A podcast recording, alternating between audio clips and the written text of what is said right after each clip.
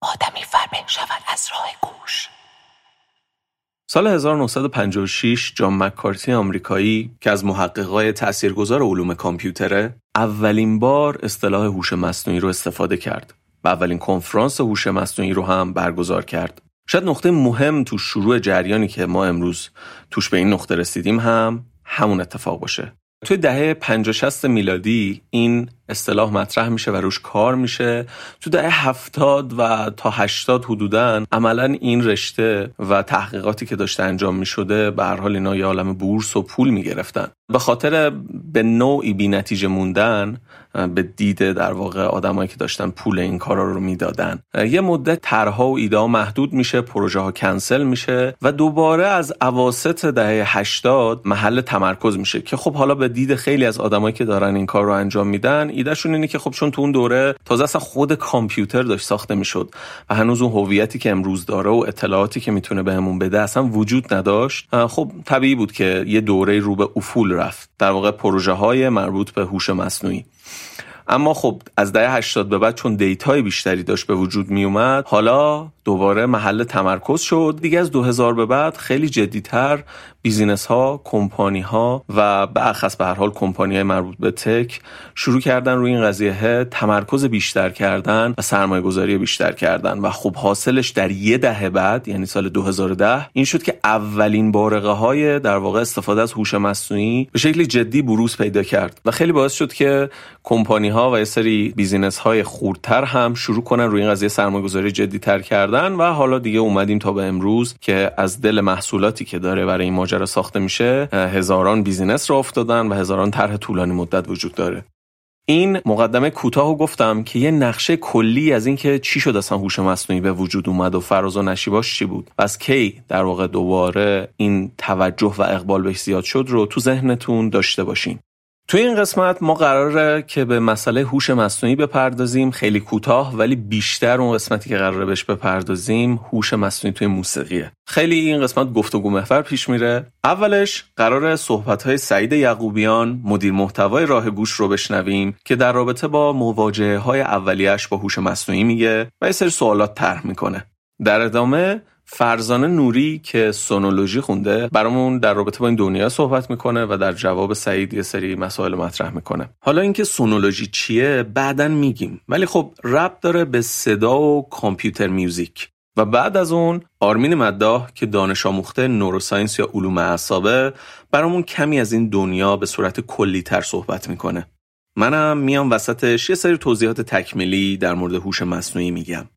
این موضوع قراره که در دو قسمت منتشر بشه. این چیزهایی که توضیح دادم مربوط به قسمت اوله. قسمت دوم مربوط میشه به گفتگو من و فرزانه و آرمین در رابطه با هوش مصنوعی و اخص هوش مصنوعی توی صدا. که این گفتگو رو توی اپیزود بعد می‌تونین بشنوین.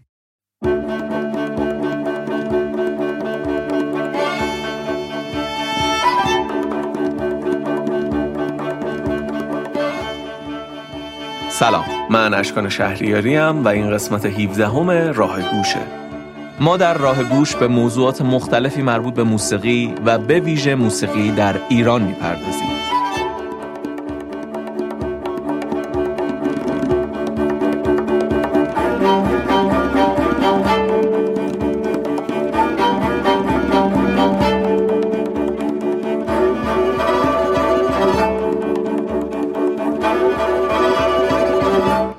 بدون هیچ معطلی بریم صحبت های سعید رو بشنویم در رابطه با اولین مواجهه هاش با این پدیده و سوالایی که در ادامه مطرح می‌کنه. اطلاعات و دانش من از دنیای کامپیوتر در حد یک user کاملا عادیه.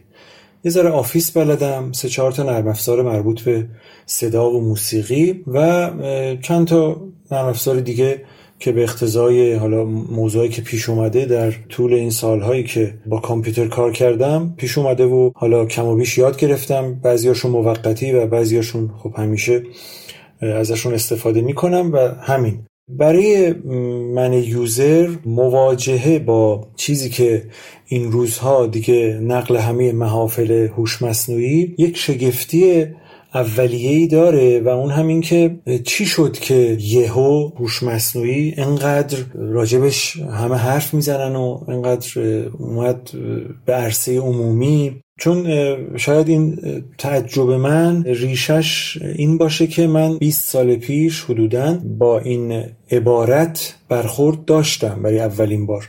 من سال 80 وارد دانشگاه شهید بهشتی شدم اقتصاد میخوندم اونجا و به لطف موسیقی با بچه های دانشکده های دیگه هم ارتباط داشتیم به ویژه دانشکده فکر کنم می‌گفتن دانشکده فنی که بچه های برق و کامپیوتر هم اونجا بودن و از غذا از بهترین دوستامم بودن و هستند. یک سریشون بدم نمیاد که اسم برم از یکی از اون دوستان.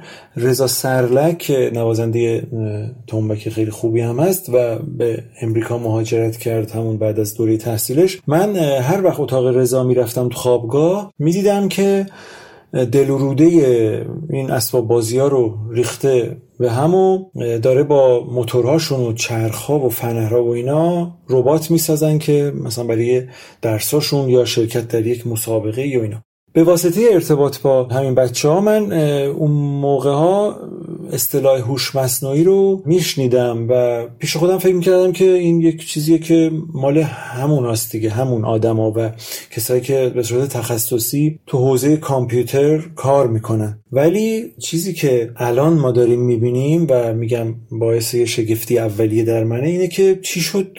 یهویی انقدر اومد این عبارت هوش مصنوعی وارد عرصه عمومی شد. خب حتی اون مواجهه اولیه 20 سال پیش نبود هم. ما همیشه با ثمرات و محصولات چیزی که موسوم شده به هوش مصنوعی خب برخورد داشتیم. مثلا یه روز میشنیدیم که جارو برقی هوشمند اومده نمی‌دونم گوشی های هوشمند یا در آستانه قرن 21 اواخر قرن 20 مثلا شنیدیم که کامپیوتر گری کاسپاروف رو تو شطرنج برد. یا بعدها های تشخیص گفتار کم کم شنیدیم که اومدن. خلاصه این که این برام عجیب هست و یک سواله که چی شده که اینقدر الان دیگه یه آدم کم سواد هم دائم می‌بینیم که به راحتی این عبارت و اصطلاح رو استفاده می‌کنن و اصلا قریبم دیگه نیست برای همه. مثلا طرف میگه که بیا ببین با هوش مصنوعی چیکار کردن. بیا نمی‌دونم فلان صدا رو گذاشتن رو فلان تصویر با هوش مصنوعی یا هوش مصنوعی فلان کارم کرده. همه دیگه خیلی عادی دارن استفاده می‌کنن. آیا در عرصه تکنولوژی این ماجرا اتفاق عجیب غریبی افتاد یا به دلیلی خیلی یهویی شتاب تکنولوژیکی گرفت این موضوع؟ یا اینکه نه طبق چیزایی که به گوشم خورده به لحاظ سرمایه گذاری یه اتفاقایی افتاده تو این حوزه. خب حتی اگه اینجوری هم باشه با سوال اینه که توی نیم قرن گذشته هم می‌تونست این اتفاق بیفته و بیان و سرمایه گذاری خیلی عظیمی روی این قضیه انجام بدن. چطور الان این اتفاق افتاده؟ یک موضوع اینه و خب سوال بزرگ دیگه هم طبعا در مورد موسیقیه. و سوال هایی که تو این موضوع پیش میاد برای من. شاید قبل از هر چیزی خود موضوع خلق و خلاقیت در عرصه موسیقی که این با ورود هوش مصنوعی چه تغییراتی خواهد کرد؟ در کار یک user اینجا همون musician با هوش مصنوعی محصول کار چه سهمی از خلاقیت رو باید به هر دو طرف داد. و خب پیرو این موضوع بحث کپی رایت پیش میاد. اینکه به لحاظ مالکیت چجوری میشه تشخیص داد که سهم این دو طرف به چه شکل بوده در اون محصول نهایی؟ و یه ذره ریزترش موضوعیه که به تخصص خودم برمیگرده موسیقی کلاسیک ایرانی و مثلا دغدغه‌ای که همیشه دارم آموزش بداه پردازی. و اینکه آیا میشه که چیزی که الان بحران داره آموزشش و خیلی چیزا باعث شده که این سنت اون پویایی خودش رو دیگه نداشته باشه آیا با استفاده از این ابزار میشه که تحولی در آموزش این سنت بداه پردازی داد یا نه؟ مثلا نوازنده ای که قبلا باید مینشست کلی کارهای قدما رو کپی می‌کرد گوش می‌کرد تحریرها جمله های مختلف رو می‌زد ترکیب های مختلف رو سالها میشست پای ساز و خیلی خیلی اینا رو پرتکرار می‌زد تا به یک بیانی برسه در ساز که بتونه که بدای پردازی کنه. الان آیا همچین امکانهایی هست که مثلا با دادن یک انگاره یک موتیف یک جمله به کامپیوتر کامپیوتر بیاد و پیشنهادهایی پیشنهادهای موسیقایی بده که چه بسا خلاقانه تر جذابتر و جالبتر از کار برترین بداه پردازها باشه؟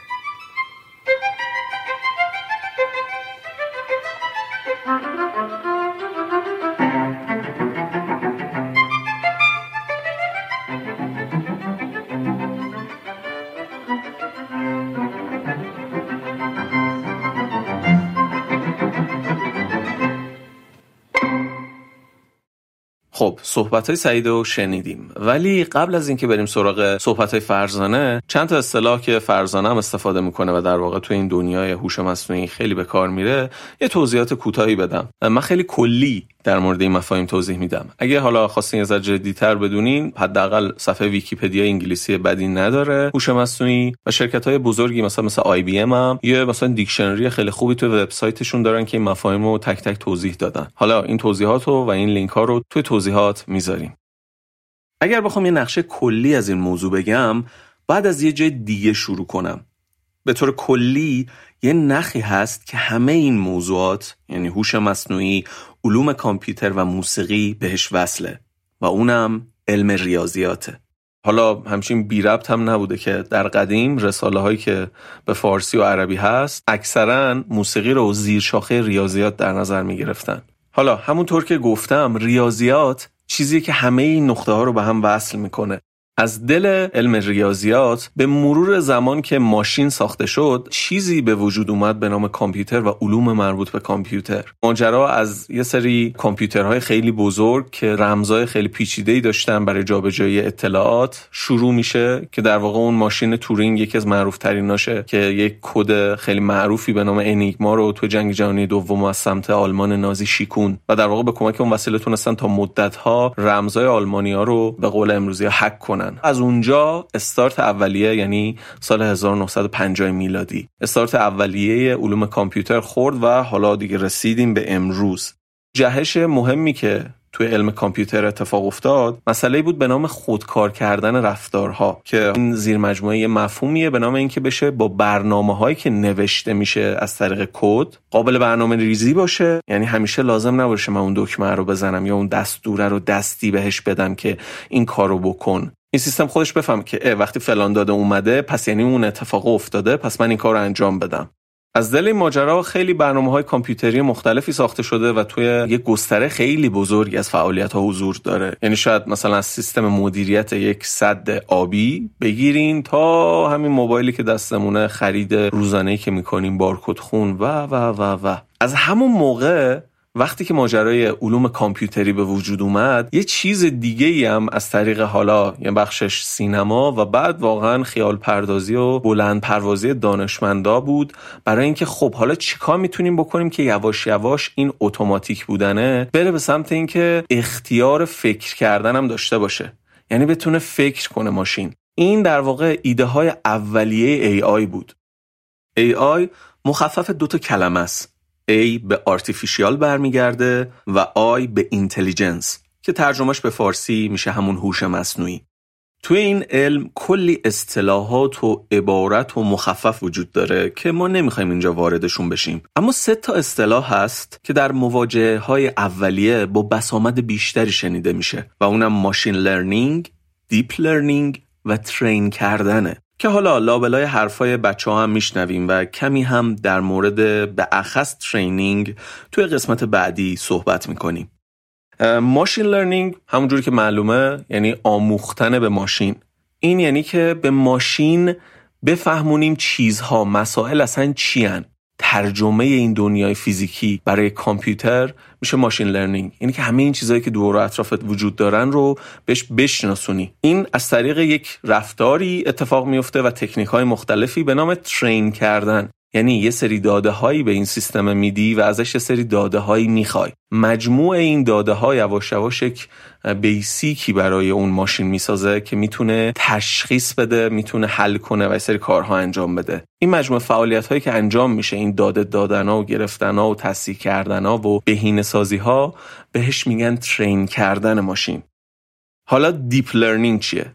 در واقع یکی از ابزارهایی که توی machine learning به کار میره deep learning که نتیجه ترکیب شبکه های عصبیه حالا شبکه های عصبی چیه؟ شبکه های عصبی مجموعه از الگوریتم هایی هستند که شبیه به مغز انسان ساخته شدن و می‌تونن داده های دریافتی رو ترجمه کنن و الگوها رو از توش استخراج کنن.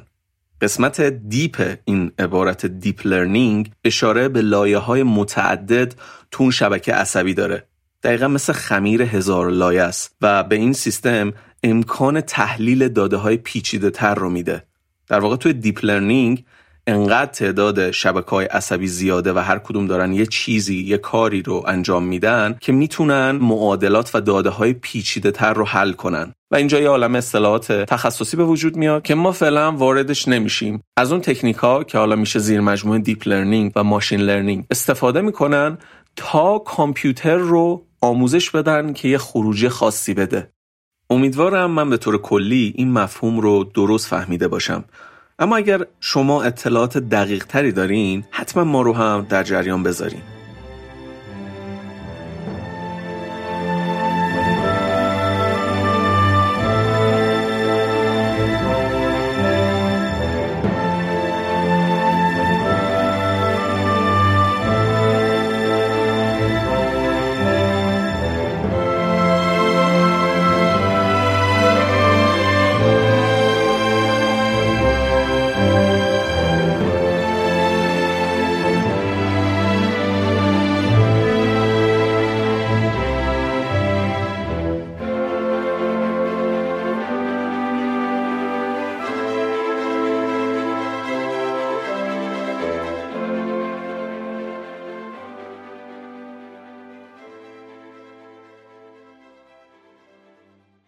بریم بالاخره صحبت های فرزانه رو بشنویم. فرزانه خودش معرفی می‌کنه کیه و چه کارایی کرده فقط یه اصطلاحی به کار می‌بره یعنی در واقع رشته تحصیلیش و میگه که من سونولوژی خوندم. سونولوژی در واقع یه اصطلاح خیلی بزرگیه که در رابطه با هر چیزی که به صدا مربوطه و استفاده ازش مربوط میشه. ولی خب یه اصطلاح جدیدن رایجش اینه که به یه رشته برمیگرده که به electronic music و computer music مربوطه. توی این رشته از داده ها و دانش های دیگه هم استفاده میشه. یعنی در واقع یک field بینارشته ایه مثلا توش از مفاهیمی مثل الکترونیک، کامپیوتر، ریاضیات، موسیقی و چیزهای مختلف مربوط به صدا استفاده میشه و حالا هر کسی متناسب با پروژه یا در واقع تمرکز تخصصی که داره میره روی یه چیزی کار می‌کنه. و حالا جلوتر می‌بینید دیگه فرزانه هم در رابطه با پروژه‌ای که تعریف کرده برامون توضیح میده که ایجنتی ساخته که می‌تونه با یه نوازنده یا یه گروهی از نوازنده ها بداه نوازی کنه.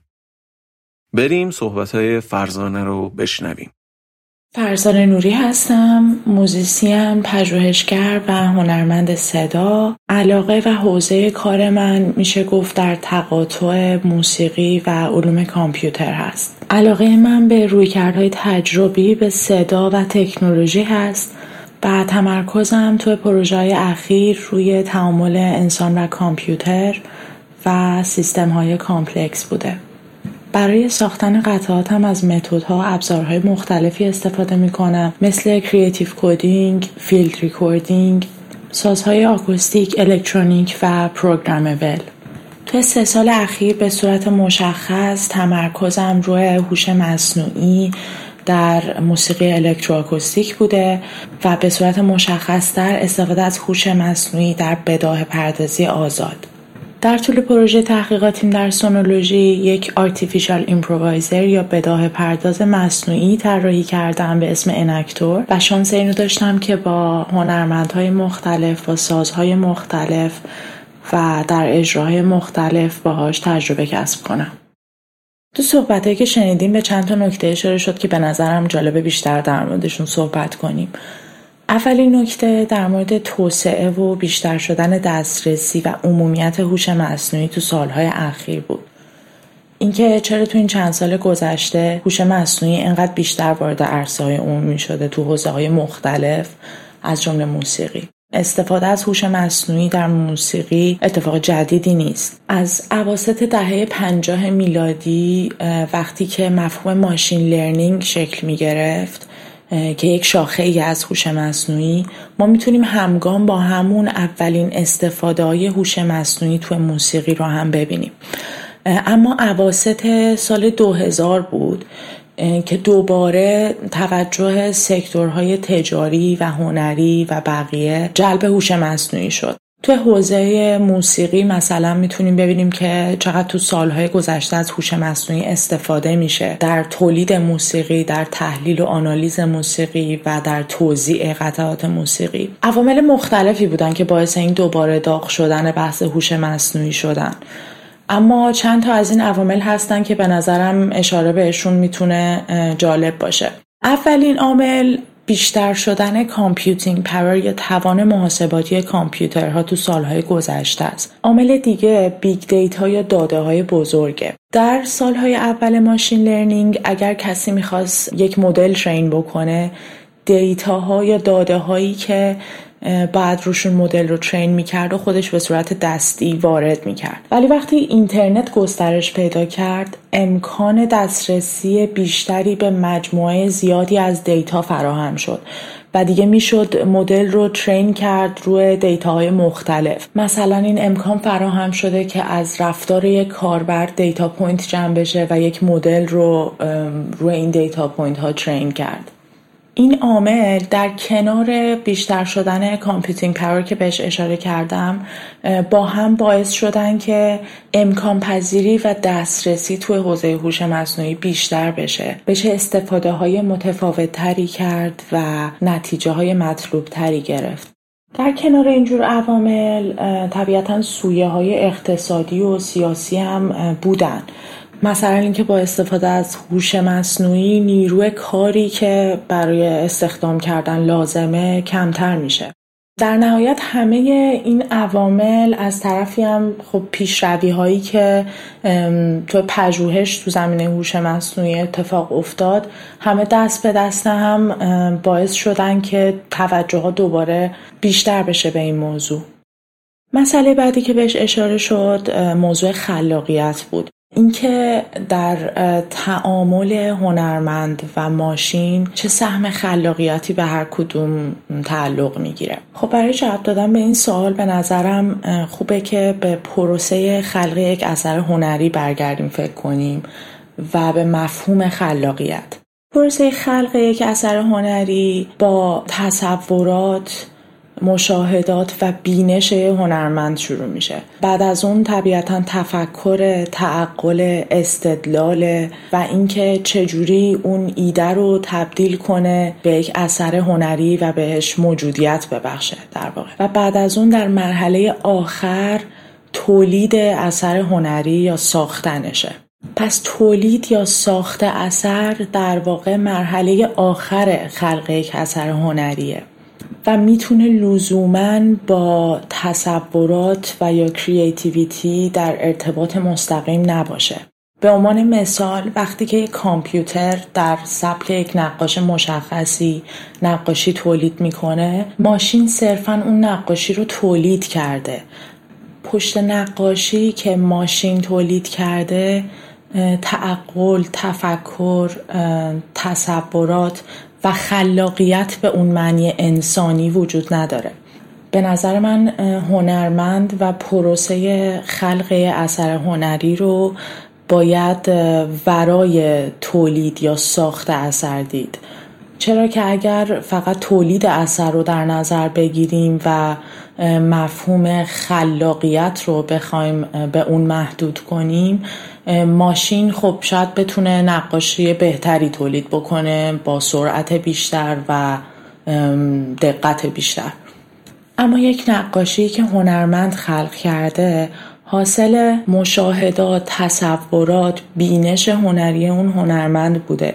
حاصل این بوده که در یه جایی تحت یه شرایطی به یک ایده رسیده و اون ایده رو توسعه داده و در نهایت ساختدش خیلی از سیستم هایی که با هوش مصنوعی ساخته شده که حتی خیلی نتیجه های تاثیرگذاری هم ممکنه تولید کنه اونها هم باز بسیار محدود هستند به وظایفی که براشون تعریف شده به مثال هایی که روش ترین شدن.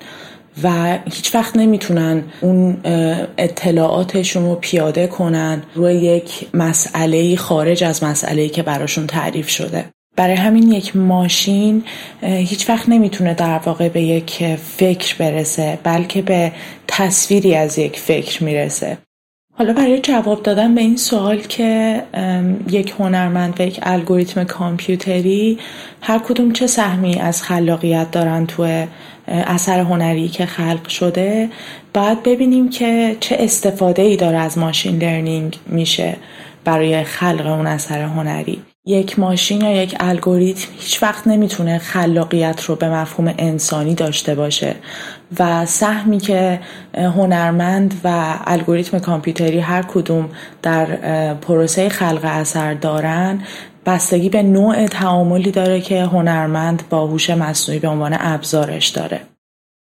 موضوع بعدی در مورد بداه پردازی و استفاده از هوش مصنوعی در بداه پردازی بود و آیا میشه که یک هنرمند رو که سالها تمرین و ممارست کرده برای اینکه به مهارت نوازندگی برسه برای اینکه بتونه بداه پردازی کنه رو با یک الگوریتم کامپیوتری جایگزین کرد؟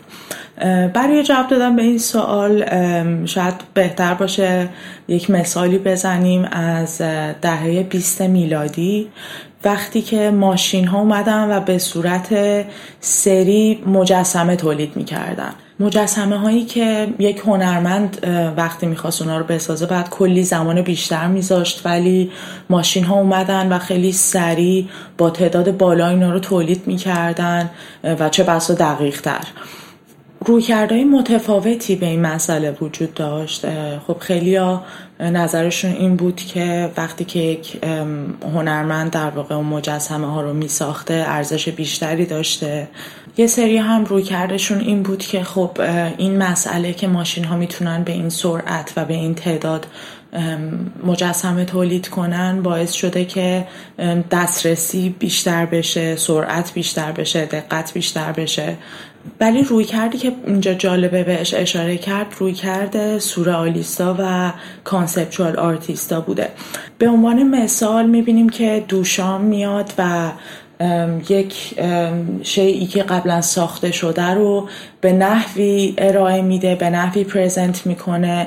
که به عنوان هنر تلقی میشه که مخاطب به عنوان یک اثر هنری باهاش ارتباط برقرار کنه. و با این روی کردش نشون میده که قدرت هنرمند فراتر از مهارت ساختنشه. قدرتش در اقلانیت و در بینش هنریه که داره.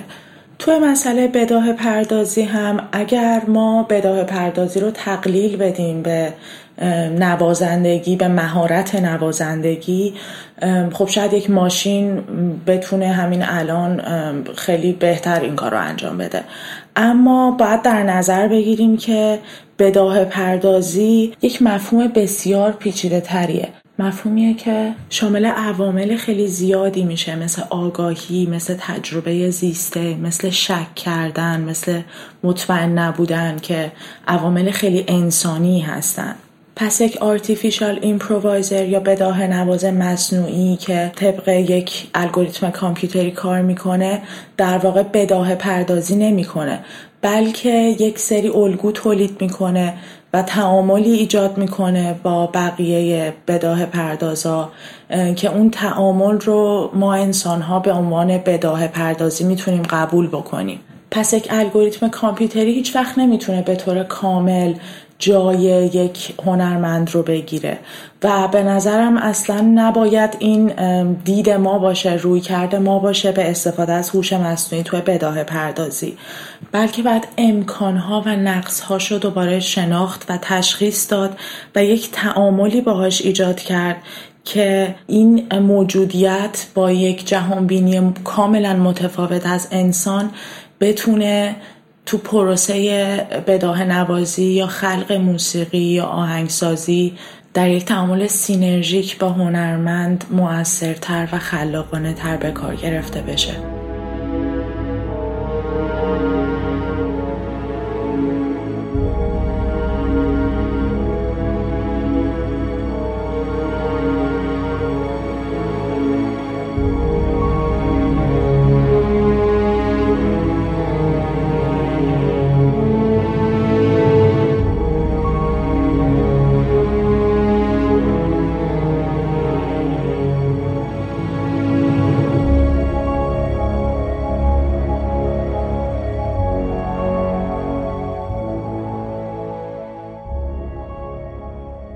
جواب فرزانه در رابطه با سوال آخر سعید که در رابطه با بداه نوازی و آموزشش توی موسیقی ایرانی بود خیلی کلی بود و به کلیت موضوع بداه پردازی برمیگشت. ما خواستیم بگیم که در رابطه با اخص بداه نوازی و هوش مصنوعی و موسیقی ایرانی داره سری فعالیت هایی توی دانشگاه ها و محیط های آکادمیک میشه. ما در رابطه با این موضوع توی شبکه های اجتماعیمون یه سری نکات تکمیلی منتشر خواهیم کرد.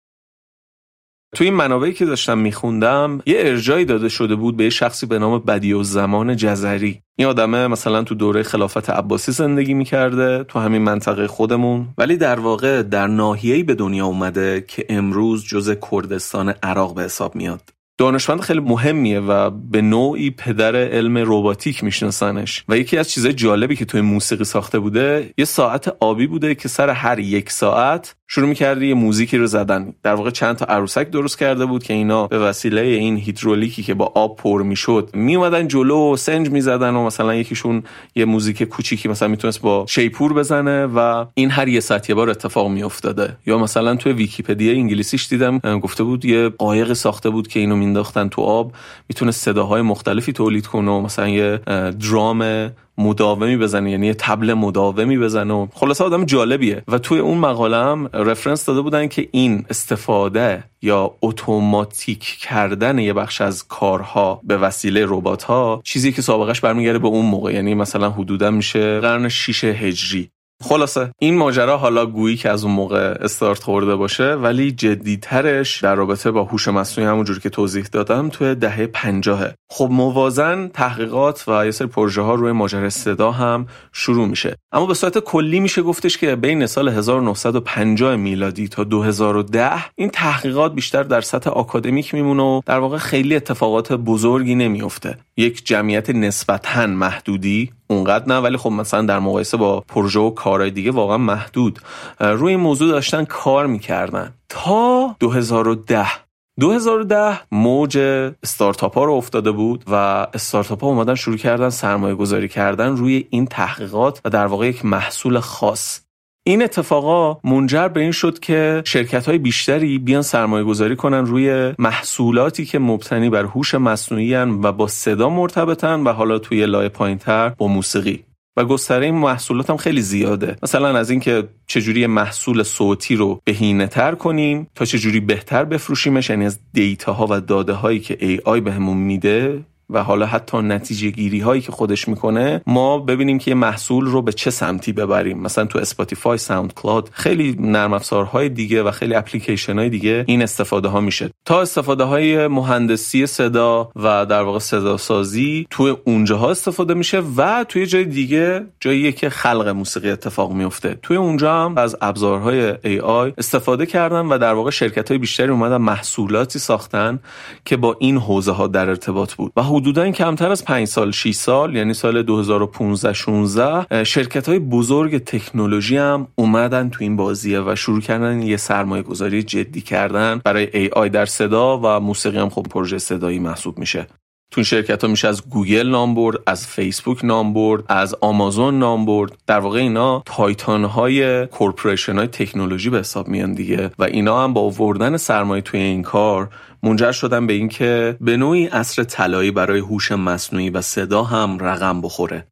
الان خیلی سرویس ها وجود داره. سرویس هایی که مثلا بهش می‌تونی بگی برات موسیقی توی سبک خاصی بسازه. یا مثلا دیدم OpenAI یه agent جالبی داره که این با صدای خواننده های قدیمی و lyrics ی که جدیده برای یه سری آهنگ جدید می‌خونه و مثل رادیو برات پخش می‌کنه مثلا انگار فرانک سیناترا داره می‌خونه. ولی در واقع هیچ وقت سیناترا اون آهنگو نخونده و اون آهنگ داره همون الان generate میشه یا در واقع با AI generate شده. از این جور محصولات بگیریم تا خیلی چیزای دیگه از اینکه شما می‌تونید موزیک یا صدایی که ضبط کردین رو بدین به یک دستگاهی براتون میکس و مستر کنه. البته این قدیم بود کیفیت و در واقع ابزارهای بیشتری داره بهش اضافه میشه. و خیلی موارد دیگه ما در واقع دم دروازه شروع این ماجراییم و نسبتا راه طولانی مونده تا اون لحظات شگفتانگیز و سینمایی که دیدیم پیش بیاد. ولی خیلی هم دور نیستیم و توی چند دهه آینده به احتمال زیاد شاهدش خواهیم بود.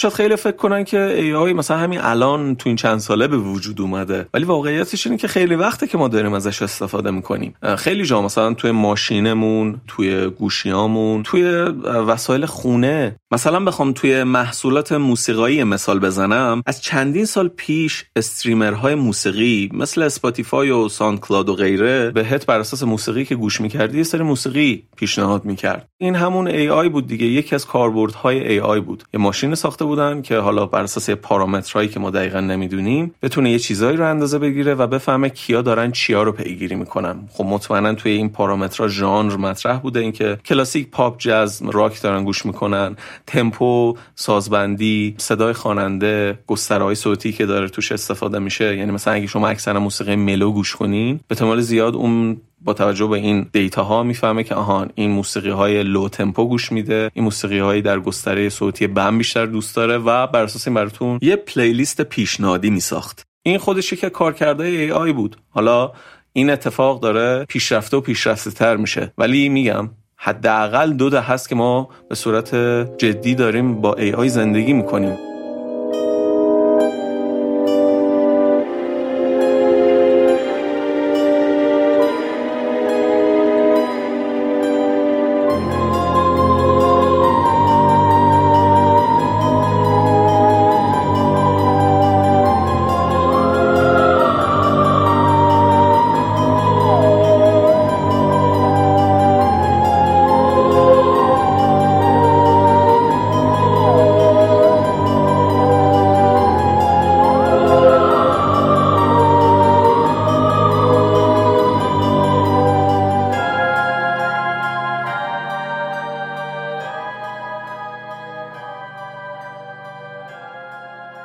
آرمین مدا فارغ تحصیل کارشناسی ارشد علوم کامپیوتر و علوم اعصاب همون نوروساینس و امروز توی صنایع مختلف در زمینه علوم داده فعالیت می‌کنه.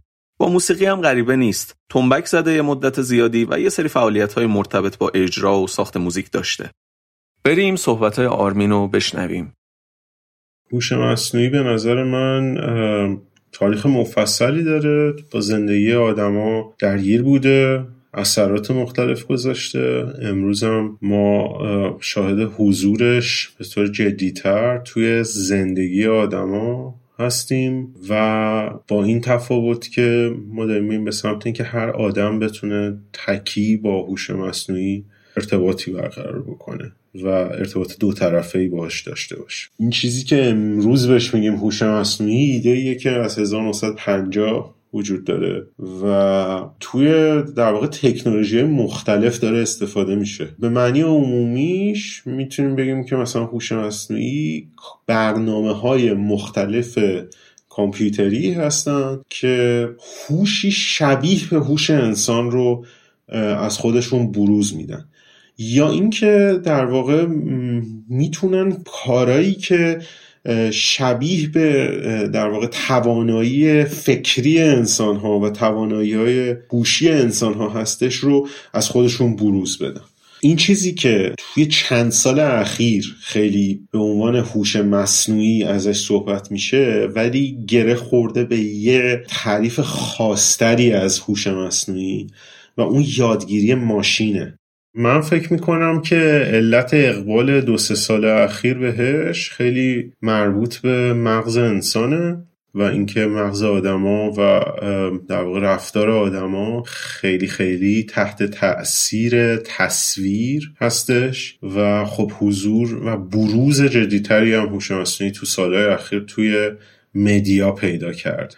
پارامتر دومی که این اقبال عمومی رو به وجود آورده به نظر من هوش مصنوعی حالا یه خورده تعاملی شده. یعنی فقط قرار نیست ما ازش بخوایم که یه کاری رو برای ما بکنه یه جسمی رو تشخیص بده یا یه تصویری رو بهتر بکنه. حالا ما آماده ایم که به این پاسخی که به ما میده هم دوباره یه پاسخی بدیم. و از غذا کار اون هم این شده که تا حدودی حرکت بعدی ما رو هم پیش بینی بکنه. یعنی تواناییش در پردازش داده انقدر زیاد شده که دنبال پیش بینی استیت های بعدی و وضعیت های بعدی هستش. فقط قرار نیست داده رو دریافت بکنه و از توش الگویی پیدا بکنه و ما هم بگیم که بله این الگو پیدا شد. ما دیگه منتظر پاسخهای متفاوت ازش هستیم هر بار که ازش کاری رو می‌خوایم. تفاوتش اینه که مثلا توی موضوع پردازش چهره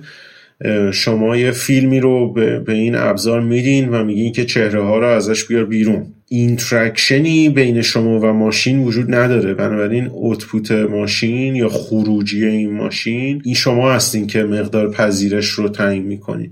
اینکه این کار درست انجام داده یا نه. ولی این ابزارهایی که جدیدتر داریم ازش استفاده می‌کنیم و تعاملی تر هستن می‌تونن مجموعه متفاوت تر و مفصل تری از پاسخها رو به اختیار بذارن. و همین باعث شده که در واقع بتونن الگو برای ما تولید بکنن. و اینکه می‌تونن الگو تولید بکنن معنیش این شده که می‌تونن تصویرهایی تولید بکنن که ما قبلا در اختیار نداشتیم. تصویرهایی که کاملا تخیلی هستن. تعریفم از خلاقیت اینه که خلاقیت اون کاری هستش که منجر به به وجود اومدن چیزی در دنیا میشه که قبلا وجود نداشته. یعنی هر عملی که منجر به این تولید جدید و اضافه کردن چیزی به دنیا بشه رو من خلاقانه می‌دونم. بنابراین وقتی که ما داریم می‌بینیم که این ماشینه داره از یه ورودی که ما بهش دادیم یه خروجی تولید می‌کنه یعنی این دفعه کارش مربوط به اون داده که ما بهش دادیم اصلا دیگه نیست. من قبول دارم اینجا داره خلاقیت رخ میده. ولی به نظرم خوبه به این اتفاقه تو یکی دو لایه دیگه هم نگاه بکنیم. یه لایش این تعامل با این ماشین است که اون فرد کم تخصص تر شاید آدم آمیتر می‌خواد با این تعامل بکنه و چیزی تولید خواهد شد. درسته؟ یه, یه جایی شروع شده این پروسه و اون آدم است که اومده سمت این ابزار. اوکی؟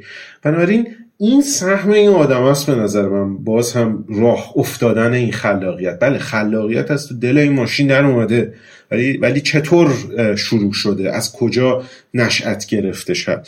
یه سطح دیگه مهمتری هم بر من هست که بگم اینجا. و اونم اینه که همیشه پشت این تکنولوژی ها کامیونیتی ها سرمایه و مجموعه از روابط کار و اینا وجود داره. بنابراین اگر آدما نباشن که این ابزار رو بسازن به امکانات این ابزار فکر کنن به قابلیت هایی که میشه بهش اضافه کرد فکر بکنن براش تلاش کنن براش زمان صرف بکنن براش خلاقیت دوباره صرف بکنن هیچ وقت این ماشینه وجود نخواهد داشت. اینکه خلاقیت انسان ها دچار تغییر بشه یا مثلا کمتر بشه یا چه تکلیفی براش در پیش باشه نظر من بازم به خود آدما وابسته است. یعنی همیشه صاحبین این خلاقیت آدما خواهند بود. و تا وقتی که یک آدمی به این ایده فکر نکرده باشه این ماشینه وجود نخواهد داشت. و نه من واقعا به وضعیت تماما اتونوموس و خودفعال بزنیم بگیم یک هوش مصنوعی فکر نمی کنم و فکر نمی کنم اصلا این جهتی هم هست که ما داریم به سمتش میریم.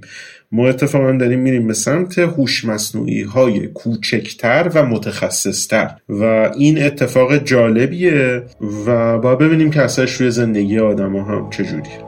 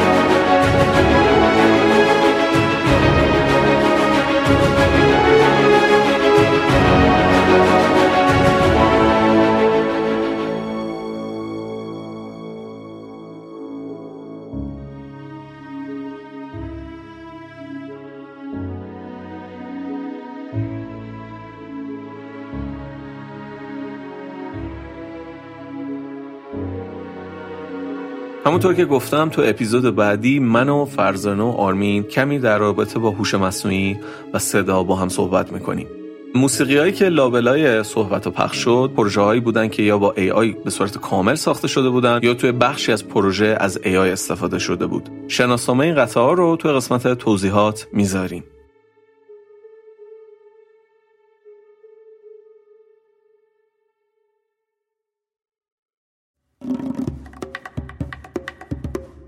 چیزی که شنیدین قسمت 17 همه راه گوش بود که در آبان ماه 1402 ضبط شده. سردبیری، اجرا و تدوین این قسمت کار من اشکان شهریاری بوده. سپاسگزاریم از مجید شیری بابت همراهیش در بخش پژوهش. همینطور بابت حضور آرمین مداح و فرزانه نوری. جا داره که سعید و اذیت نبرم. سعید خیلی مهمون خوبی بود برای این قسمت. اصلا من اذیت نکرد. وایساشو و حرفاشو خیلی ترتمیز بر من فرستاد و واقعا مهمون خوبی بود. همینطور بابت طراحی هویت بصری پوستر ممنونیم از کیارش بختیاری منابع و موزیک های این قسمت رو همونطور که گفتم توی قسمت توضیحات پادکست براتون می‌ذاریم شما می‌تونین از طریق ایمیل، توییتر و اینستاگرام راه گوش با ما در ارتباط باشین. همینطور راه گوش رو می‌تونین روی podcatcher های مختلفی از جمله Apple Podcast، Google Podcast، Castbox و Spotify بشنوین. بهترین کمک به راه گوش اینه که به بقیه دوستدارای موسیقی معرفیش کنین.